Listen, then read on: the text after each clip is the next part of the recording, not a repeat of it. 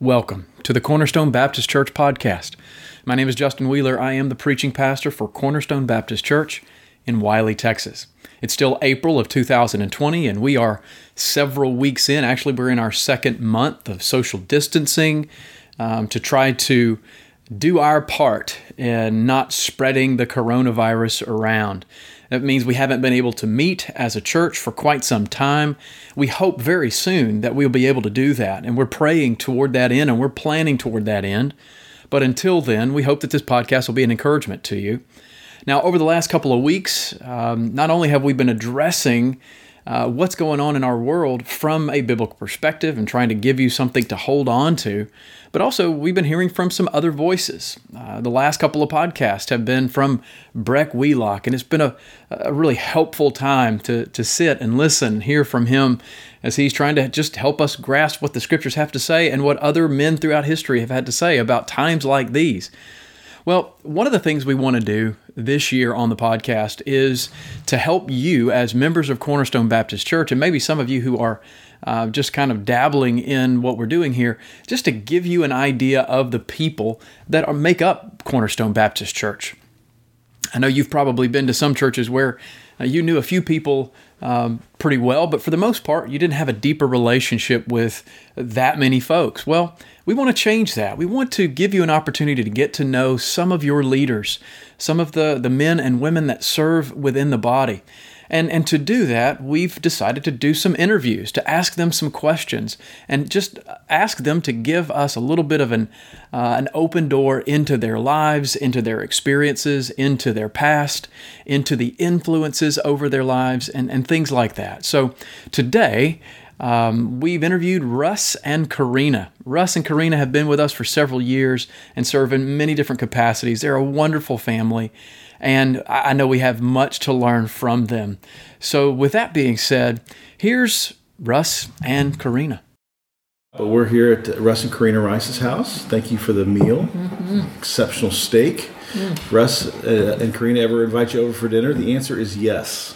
So...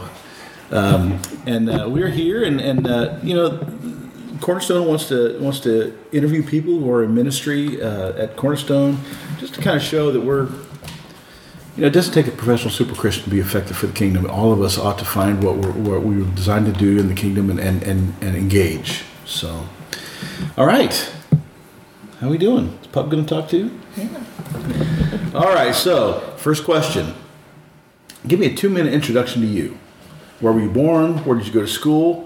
And when did you become a Christian? Hmm. And how, if you want, as well. Well, I'll start, I guess, since my wife pointed at me.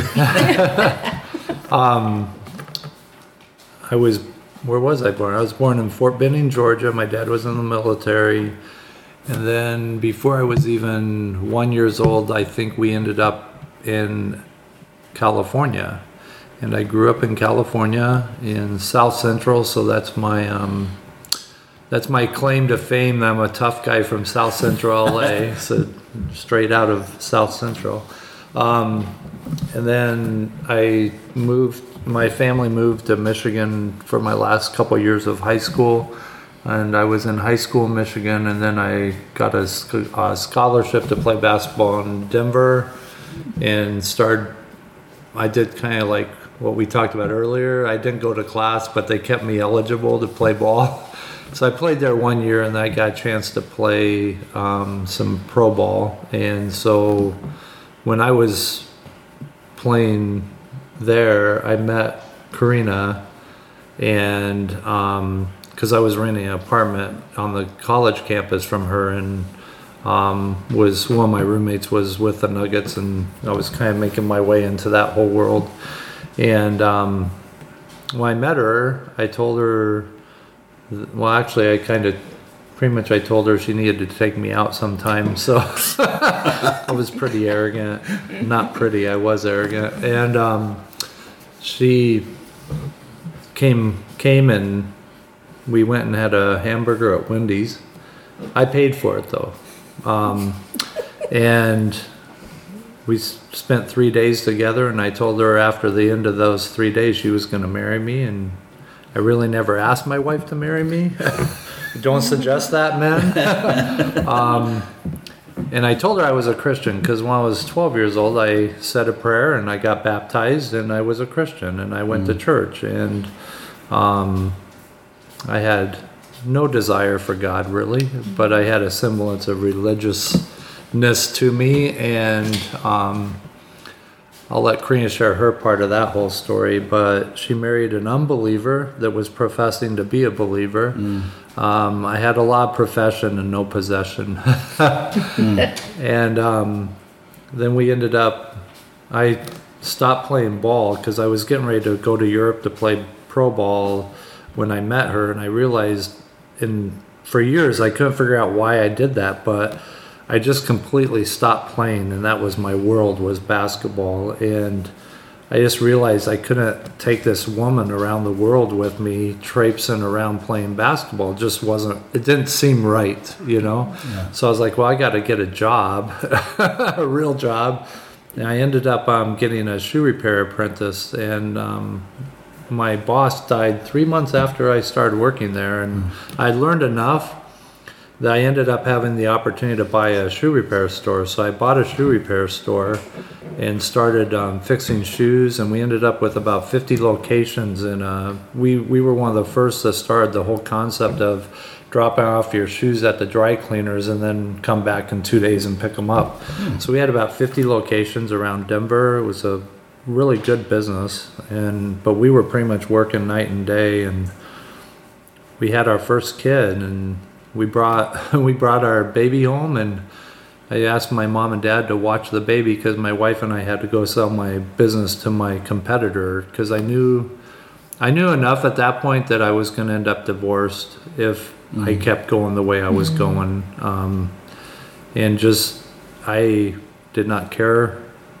um about my wife. It was all about me and our relationship. And so we moved to Michigan, and in God's sovereignty, that's where he wanted me, and I started doing fundraising there. I just remembered selling it in high school, and I was like, I called the company that our high school used, and I said, hey, you don't know me? I told him my name. He goes, I know exactly who you are. I go, what do you mean? He goes, you're a legend, actually, because we've never had a kid that has sold our products sell as much as you did when you were there. And this is like years later, and he remembered me. And so he hired me over the phone, and we started in fundraising, and um, everything was going great. I was making tons of money. We had just got a new house, a brand new house, a brand new build house. I was driving a Mercedes. Everything was going great. Working out every morning at this gym. I know that some of you will look at my physique and say, I don't think he's ever worked out, but I used to work out.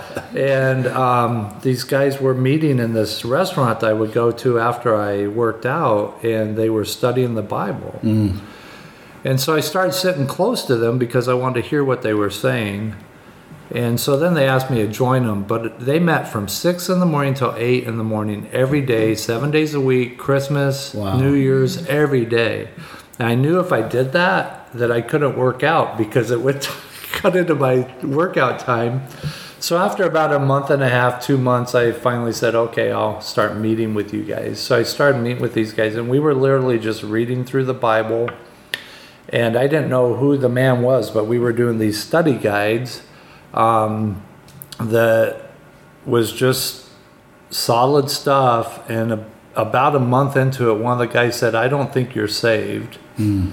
And he was pretty harsh and direct and pointed, which was what I needed. And I got very defensive. And then um, that never left me. And I was like, yeah, I started examining my life and realizing that I never understood mm-hmm. that I was a sinner. Mm-hmm. And when I came to that point of truly understanding what it meant to be a sinner, and, and that there was nothing good in me, it broke me, and, and God had regenerated me somewhere in there in that whole process within a few days or whatever. And I repented of my sins and put mm-hmm. my trust in Christ. And I was coming home at eight in the morning, and I should have been off going and seeing schools and stuff. Instead, I would, she'd be, Karina would be in the shower, and I'd just come in and say, look what I learned today in the Bible. And we studied at night for a couple hours at night, and it was just like, it, the word is living and active, and that's w- what we what I found. And um, so about a year and a half, as God was growing me, um, about a year, year and a half into that, we're we're still in Michigan, and I told Karina, I said, I want to sell everything and move to California, because I found out who that guy was that was writing, or at least whose material it was that we were reading, and it was... Who was that guy? John MacArthur. So, and I heard him talking about it, because I started listening to MacArthur's sermons and Grace to You, and I heard him talking about a seminary that was pretty young at the time for... that he had started, and I told my wife, I said, I want to move back to California and go to seminary, mm. um, with every expectation to be a pastor. And then um, I went to seminary and realized that um, I wasn't going to be a full-time pastor, and so that's what took us back to California. And then... Um, I think I'm pretty much done. I've talked yeah, that too is, long. No, that's all right. That was a good story. It sounded like the Lord placed a hunger in you and a beautiful, uh, um, what's the word I'm looking for? A beautiful conviction, a beautiful uh, pricking of your conscience. That's that's that's cool. Oh, yeah. That's very cool. My turn. Yes, yeah. Well, I was born in Colorado. Um, my parents were missionaries. Well, they became missionaries when I was five. So... Mm-hmm. I pretty much grew up in Liberia, West Africa. Oh, wow. Um, so I went to a missionary school there on the on the compound.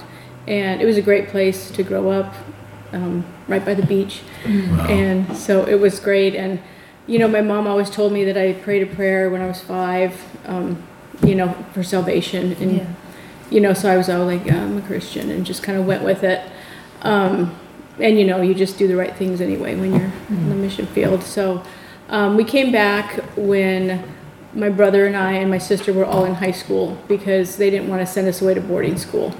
So, and there was no, there was a government school, but they couldn't afford it. So that brought them back here to the States. Um, and so I went from that life to public school in mm-hmm. Denver. And uh, Yikes. Hard left, yeah. I know, right? Uh, like a, a class of six to like five hundred. Um, so anyway, and I kind of... showed who I was during that time. Mm-hmm. Um, but I was kind of living a double life, because, you know, we went to church, went to youth group, but I I was doing my own kind of thing, you yeah. know. Um, and so I actually ended up going to a college in Kansas, because this friend of mine went there. Um, and because this, to, to intersect with Russ's story, he was in Colorado going to school. But I didn't want to go to that school because it was right by my house, and I was like, I don't want to go there. So I went to Kansas with my friend, and I lasted like a week, and my parents picked me up. My dad's like, I can't get you in school anywhere else. And they were about to go back to with the mission, because I was the youngest, and they were just waiting for me to right. to get settled so then they could go back. And um, so he's like, well, we're going back. We need to get you somewhere. And funny enough, he said, if you want to be married, because I didn't really want to go to college. I didn't know what I wanted to do. Um, if you want to be married to a Christian, you need to go to Christian college. So that was his Get theory. Your M R S degree. Yeah, that was totally his theory. Um, and so so I ended up at Rockmont College, which is now Colorado Christian University. Um, and the reason your dad could get you in yeah, there was because the, your grandpa was the president of the right, college. Right, he had been point. the president, yeah. yeah. And so he could pull some strings and get me in. But that's just interesting, because that's where I met Russ, and you know, it's like God moved me where I didn't want to be to meet him, um, and I met him. So I ended up there going to school, um, and when I was in Kansas, I thought I was rededicating my life to the Lord, because I got in a really low low point, mm. but I would say that's probably where I truly was saved. Um, mm. But I didn't really understand. I thought, well, if you say a prayer, you're saved. So I just figured I'm just rededicating my life to the Lord. Mm-hmm. But then as I've learned and grown, that's really where there yeah. was a change of heart and transformation. Yeah. And so so I had only been saved a short time when I met him. And um, dumb dumb enough. I mean, I tell my kids it was really dumb saying I would marry him. And we would both agree. We wouldn't recommend it for anyone. Um, but I, I was eighteen. He was, when we got married, I was eighteen. I was seventeen when we met, actually. Yeah. Um, mm. and And yeah. so, yeah, so I just kind of didn't know what to do with my life. And so I'm like, sure, let's get married, you know. Um, and he said he's a Christian. So I'm like, okay, you know, I just believed that. And I never questioned his salvation because still at that time, I'm like, okay, you know, he prayed a prayer. And yeah. I wasn't really looking for fruit. And the churches, even though I grew up overseas, I don't think I really got grounded or even understood, wow, you we should be studying on your own. There should be change your life. Right. Um, and so I, I didn't really question him, even though I knew he was not a good person. Mm. You know, after we got married, yeah. he was a great person until we got married. But um, which he would agree. Yep. So yeah, so it was it was a really difficult. Um, our first seven years of marriage was really difficult because we got married like ten months after we wow. had met. There again, my dad had his theory that as long as you've been apart for a while, you could get married. So we were apart for like five months of our dating time. And since we didn't break up, my dad was like, okay, you can get married. So mm. God used my dad's little things that he believed, you know, for, for what it's worth to uh, to make sure we got married. And um, that's funny. Yeah. And when he finally did get saved, that's because we always went to church. Even when he wasn't saved, we went to church. Not really a good church, but um, I didn't really grow at all um, in my faith or anything until after he got saved. And through all the MacArthur stuff and what he was learning, then we both really, we really grew a lot at that point. That's awesome. So, so yeah. It, it's great how he can do his perfect way through our imperfect paths. Mm. Yeah. It's beautiful. He's just that good. Yeah. And he has it all planned. Yeah, that's right. Amen. He's the best project manager there is, right? Yeah, yeah. Well, so the next question, I have, thank you, by the way. Thank you for sharing that. That's I love to hear gospel stories like that, people coming to Jesus and turning their lives over. And, yeah. um, I suspect I know the answer to the second one, at least for Russ. What person or persons have been the most influential in your life? Well, let me think. Um, probably Charles Finney. No, I'm joking. I'm joking. Um, it's definitely MacArthur. Um, and when I went to seminary, I ended up and becoming friends with him over a course of some things that happened, and um, I've appreciated his him and his faithfulness to the Word. And um, I would say somebody you guys probably some of you have heard of him, or maybe not, but his, Phil Johnson, who runs Grace to You. And Phil was at Grace Community, and he still is. And we were at Grace Community for fourteen years, I think, at MacArthur's church. And I was teaching, and Phil was, I was teaching in the children's ministry, writing a curriculum for him for, to do our own curriculum for Grace Community. And in that process, he was the elder overseeing all that. And so we became really good friends. And Phil was, you said? Yeah. Yeah. And so, and he was one of the regular teachers. Uh, a Sunday school at Grace Community is about five hundred people. So, and he was he was one of the Sunday school teachers, and, and we were we actually was one of the first ones that were there when they started his Sunday school class. Mm. So we sat under him for years, and I think he had a lot of influence on me. And then to go to a dead person, I think um, Martin Lloyd-Jones was probably very instrumental in my life as far as when I read the Sermon on the Mount, it really solidified a lot of the things that I was learning and growing in, and just Lloyd-Jones just goes so much deeper, and, and just still appreciate his ministry. That's awesome.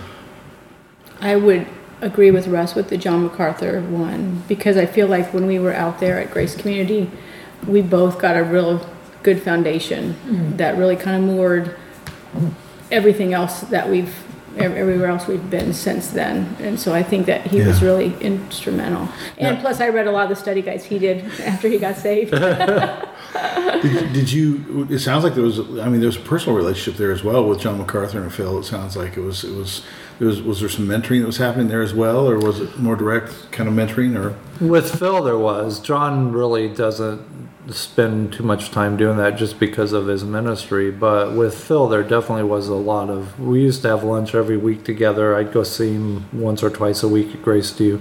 Our, our businesses were really close together, and we lived close to them, um, so he he was probably the closest to me as far as mentoring me and helping me learn ministry more. Mm-hmm. Um, one thing at Grace is you get taught very well in the head, mm-hmm. um, but the shepherding is pretty lacking.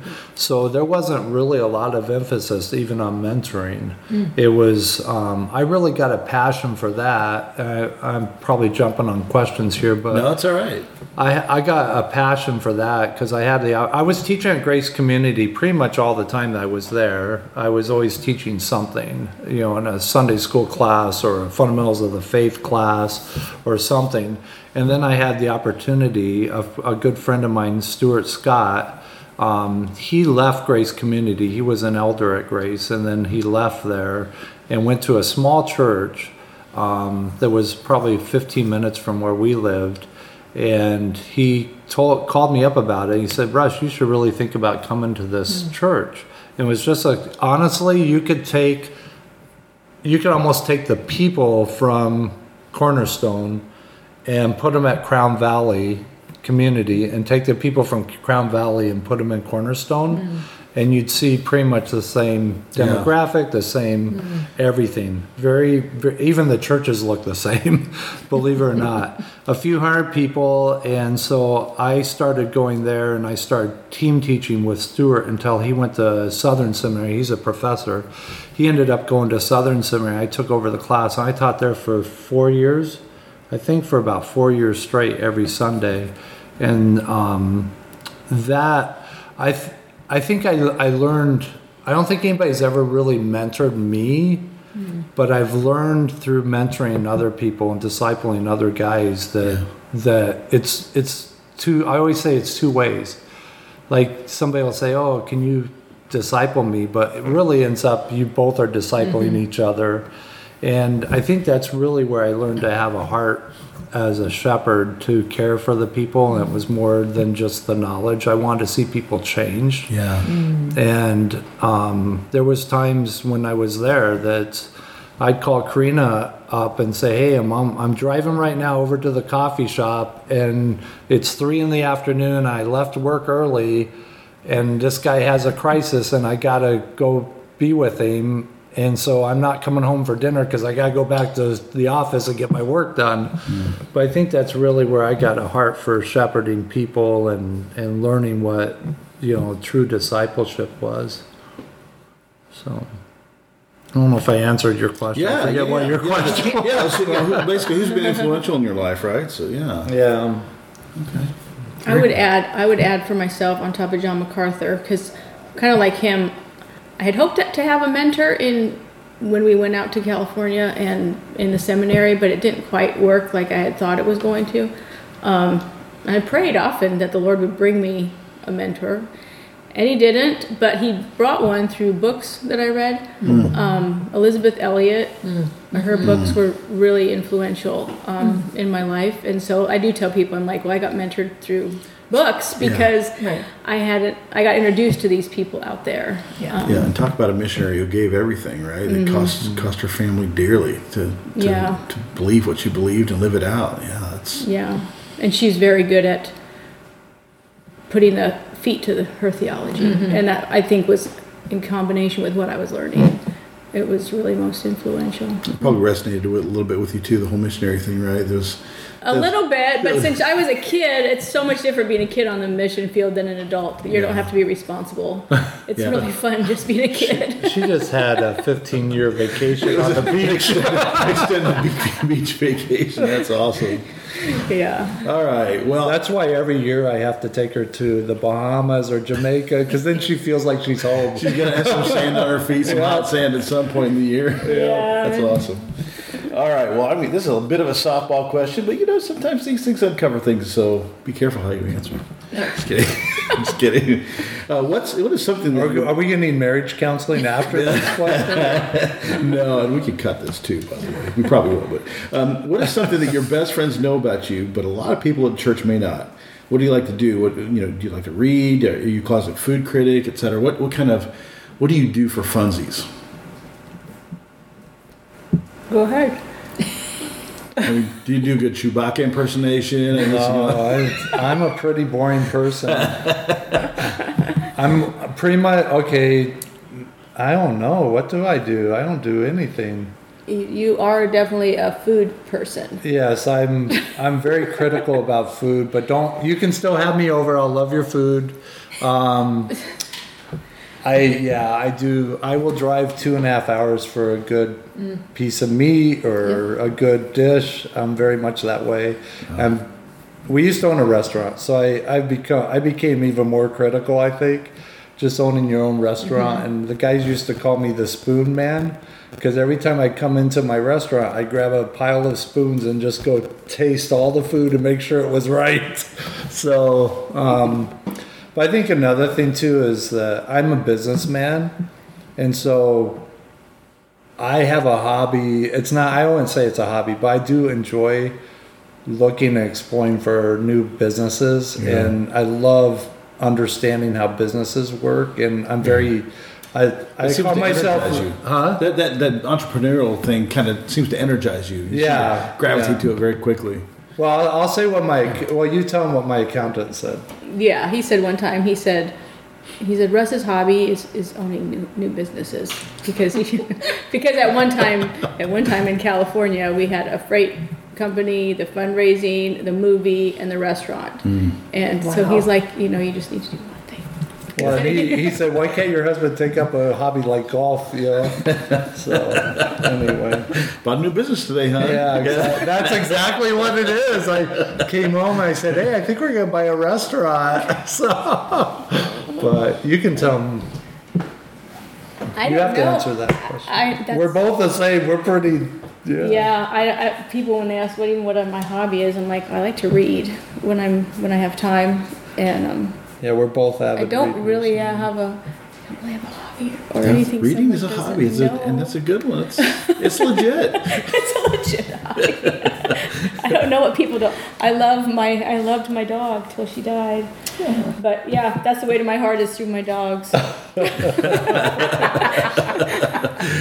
Dogs don't let you down.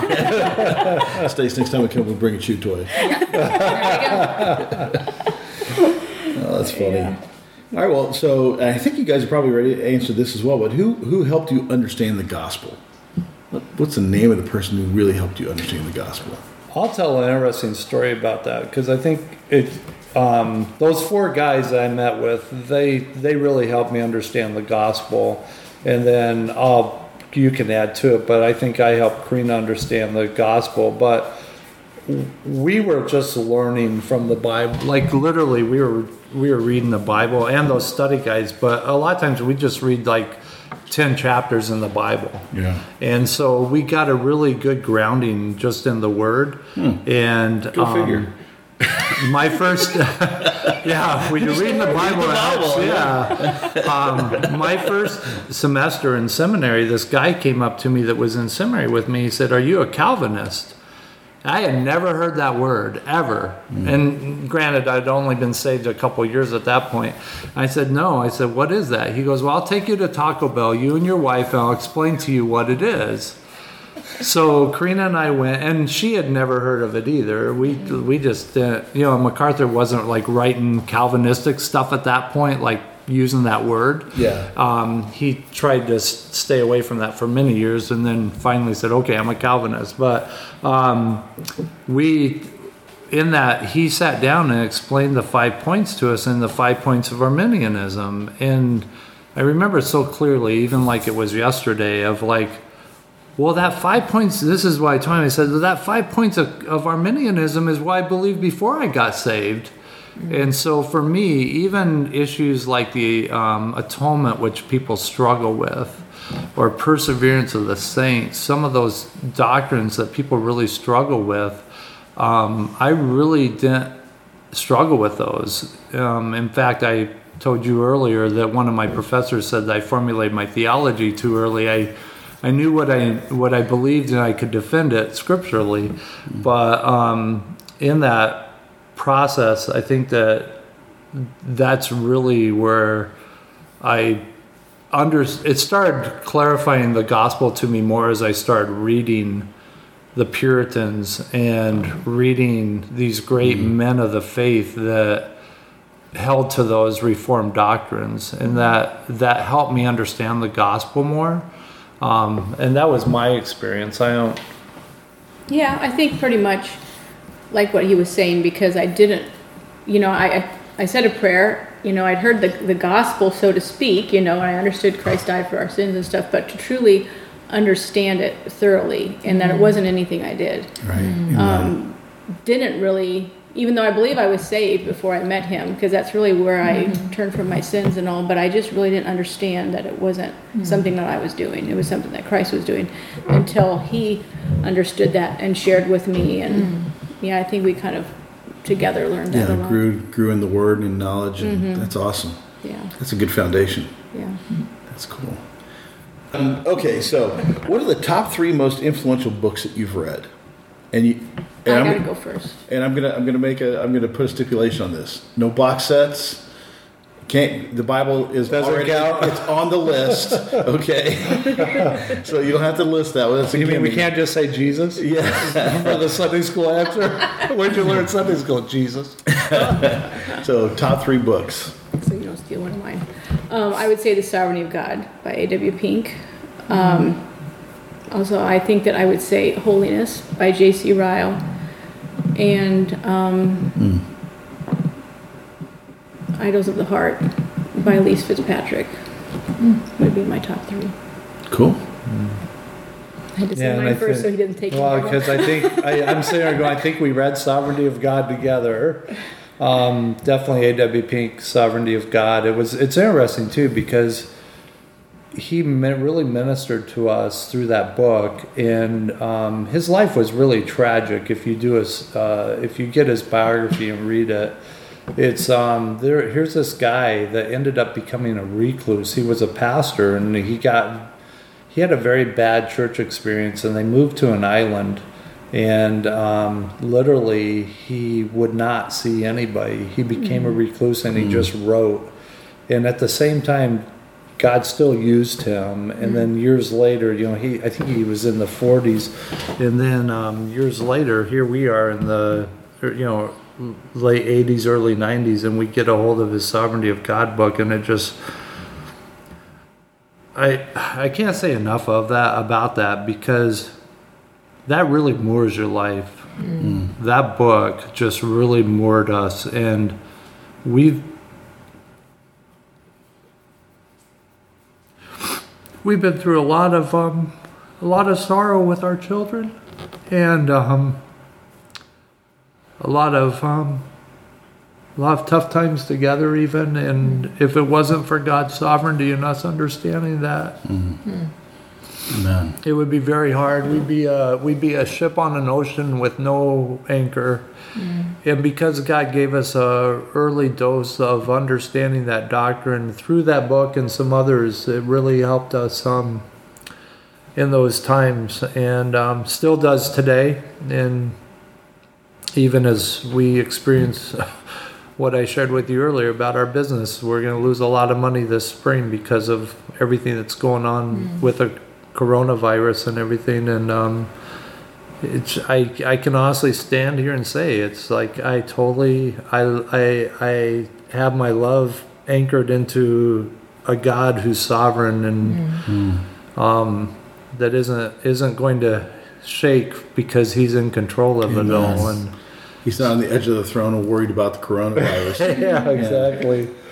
So that book definitely was. Um, Great for us to read, but then the Holiness book too. I would have mm-hmm. to say J C Ryle's Holiness of Understanding.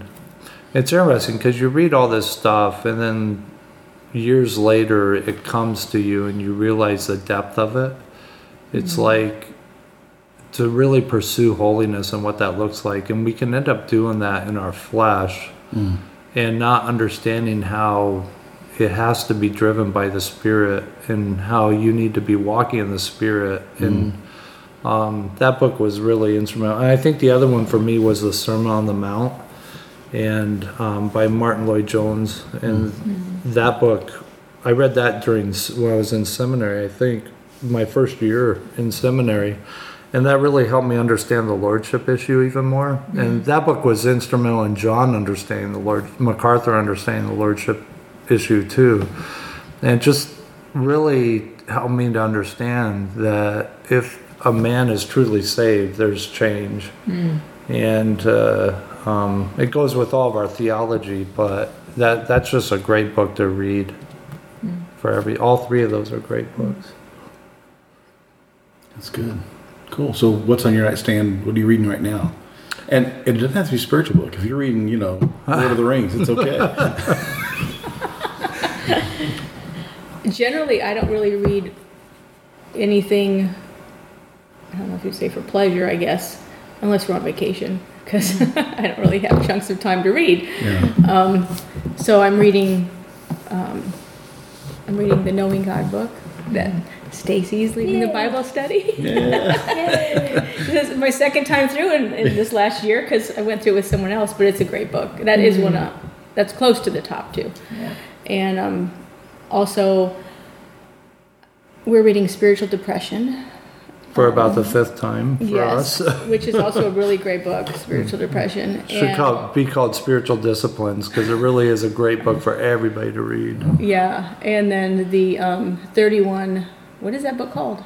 thirty-one One Another's. The thirty-one One Another's, mm. the Stuart Scott one. Mm. So all those are I'm reading in conjunction with, because we're discussing various things, mm. but... um. Very cool. Those are what's... And thanks for the shameless plug for for the Bible study. um, I, did you hear me? I think you heard me say that Karina has just really enjoyed your wife's Bible, yeah. your your Bible study, yay. And um, just she really is really thoroughly enjoyed it. So thanks for your ministry to her. So, so how did you guys get involved in ministry here at Cornerstone? Well, signed up to help in the nursery. Yeah. That's a non-trivial ministry. Yeah. How we ended up at, at Cornerstone was I was actually trying to mentor four young men that had started a startup church that was under Village.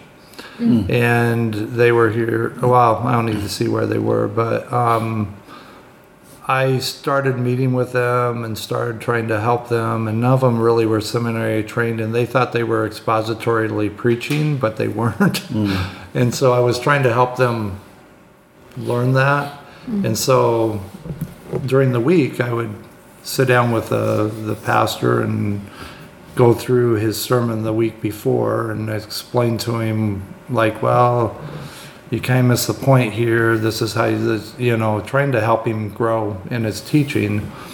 And I just realized that we were there for about eight months, I think. I just realized that he was very uncomfortable with me mm. with me being on, there on Sundays. And I just thought it was probably good for me to not be there. And we were, we, in a sense, to be honest with you, we were trying to be missionaries, mm. Mm. helping these guys maybe grow in the Lord more. And and Village had put us in touch with them, because we were going to end up at Village Plano was where we were. Yeah. Mm-hmm. We thought, well, it's twenty minutes away. For us, we're from L A, twenty minutes is right. two miles, so right. it's no big deal to drive to church. I mean, we drove to Grace Community for fifteen years, for four, or fourteen years for, you know, that was, what, a half an hour drive, mm-hmm. so it was no big deal. But, um, and the, I looked for a Reformed church the mm-hmm. when before we even moved out here, and we didn't find any. Cornerstone mm-hmm. never even came up. Mm-hmm. And so, literally, I drove by that church when I was looking for houses. I just didn't, I never saw the sign or anything. Mm-hmm. And, um... So then I told my wife, I said, well, let's find something maybe a little closer than Village. And then we found Cornerstone, and we started listening to Justin's sermons to make sure that he was legit and solid. And um, yes, I am very critical on churches, because we need to be. We need to know the other, the peripheral stuff doesn't matter. It's like, does the guy teach the word? Is Amen. There true ministry going on there with the word? And we felt very comfortable with it, and I think I met with, no, I just visited there. Um, Karina, it was when they were going to have their Thanksgiving dinner, and I went that Sunday with a friend of ours who works at State Farm, actually, and... Um, Because I had, I was at the she other was church. At nursery. nursery. Yeah, she was finishing her last thing at the other church, her last duty, her last commitment, and so I called Karina up. I said, oh, we're going to come back tonight because they're having a Thanksgiving dinner, and I said, and we had already listened to several of his sermons, and I said, this, we need to be here, we need to be involved. And so we came back that Thanksgiving dinner night, and then we've never turned back. That's mm-hmm. we quickly got mm-hmm. involved, and um, I met two dear brothers that night who I think thought at the time that I was nuts, because I just if I meet a believer, we're brothers and sisters in Christ. It's like, it's just, you, here we are. We, there's no introduction time. It's just family. Right. And so I sat down. I experienced that as well when I first met you. It was just like we'd known each other our whole lives. So yeah. Thank you for that. That's the way it's supposed to be, right? So I met these two guys. I call them my Cuban brothers, my Cuban um, brothers, and that's Osvaldo and Osvani. And I sat with them for most of that dinner, and I think after I got up, I, w- I was thinking in my mind, these two guys think I am completely nuts and crazy. Mm. But um, it's interesting because now we have, uh, I have a small group, and they're in it, and those two men have become super dear to me, mm. and um, I love them with my life. But we we quickly got involved and just have really enjoyed being at Cornerstone. Mm.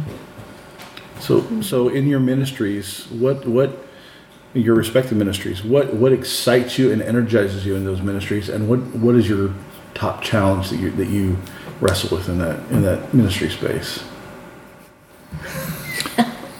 And you don't have to answer. Okay. If you saw no, the look in Karina's face, yeah. Like, what's my ministry really? You have a lot of ministry. Karina I don't really mentor, have any formal you, ministry. But you mentor ministry. A lot of ladies. she, Karina is always um, I'll speak no, just, for you. I'm only meeting with one person. Yeah, but you in the past when we were at Grace Community, Karina ended up a lot of times. I think my wife is the most godly woman I know. No offense, no. But I'm with you. I feel the same way about mine. Yeah, so. she's, and she, I know she's solid in the Word, and I try to encourage. She's she's not going to be the person that's up front. Like for her to do a Q and A or something like that, it's it's stretching her. But but she's done it, and she does well at those. But um, she does really good at mentoring ladies. Mm-hmm. And in fact, she she has ladies in California that, that she mentored for years, and um, kept some of them from divorcing their husbands, and mm-hmm. um, even very hard husbands. But she's very she's a very wise counselor, mm-hmm. and um, she's that really is where God has gifted you at um, being a good good friend, a good mentor, and a good mm-hmm. discipler, I think. Mm-hmm. So, is that take that call if you want? This is actually somebody from California. That's funny. She just got a call from somebody that you've yeah, mentored. Just not from one of the ladies. Yeah. Someone did some mentoring. Yeah.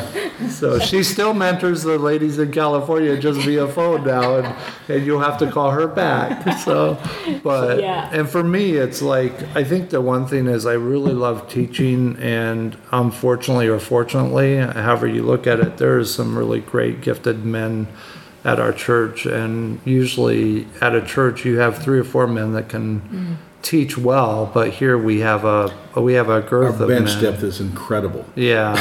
So I have a yearning, like that's really hard for me to sit because I want to teach every Sunday, and it's mm-hmm. just very hard. Mm-hmm. Um, I've written some books. I've done some other stuff. I've written some Bible study stuff for like B and H Publishing, and had some outlets that way.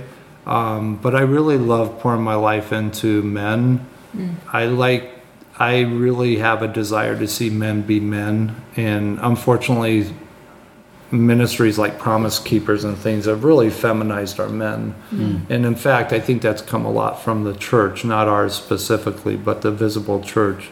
We've, we've allowed men to be feminized rather than um, extolling the differences between men and women and what those roles should look like. And at the same time, to hopefully help a man learn from my bad lessons mm. that I've had to learn from, of how to truly love his wife. Mm. And it really all starts with, um, I, I had an opportunity to give some counsel to a young man just recently, and I said, you know, you got to stop worrying about being a good husband and stop worrying about being a good friend and all this stuff, I said, the only thing that you need to worry about is loving Christ. Mm. Mm. I think the longer I've grown in the Lord, the more I realize that everything for me is Christ. Mm. Mm. And if I am growing in the Lord and I am like putting all my one hundred percent effort in the Word and studying it and trying to be like God changed me through that Word, then I'm going to be a better husband. Yeah. I don't have to work at that. It's going to, that's going to be a natural outflow of that.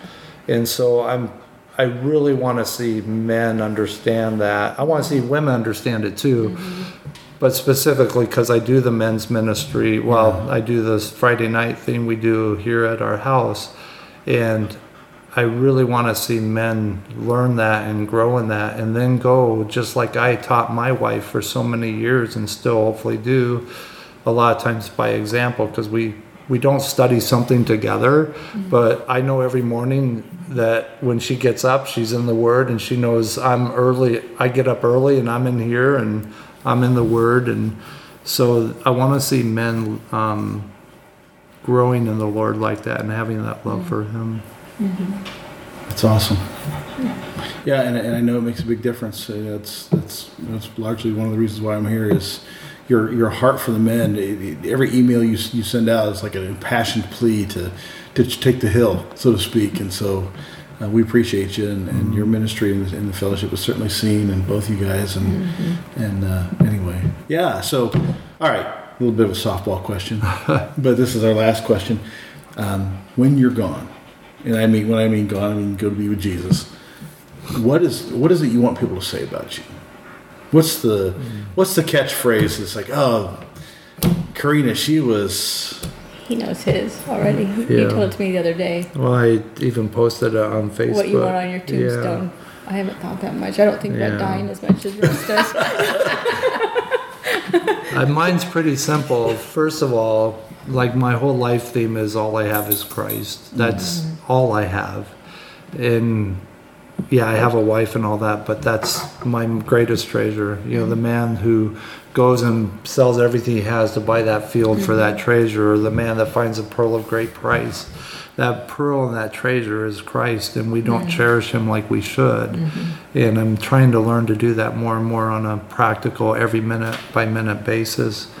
And, um, that kind of flows into what I want on my tombstone. I want, I want all I have is Christ, saying at my my party that you guys will have, because I'll be with the Lord.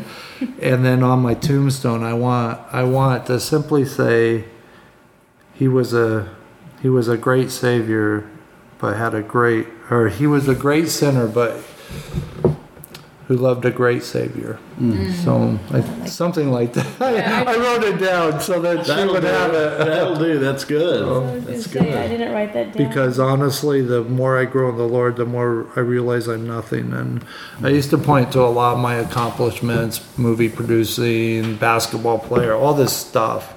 And at the end of the day, all that doesn't matter. That's mm-hmm. like, it's totally nothing, because yeah. I am nothing. Mm-hmm. Yeah. And to realize that more and more. So mm-hmm. that's good. Mm-hmm.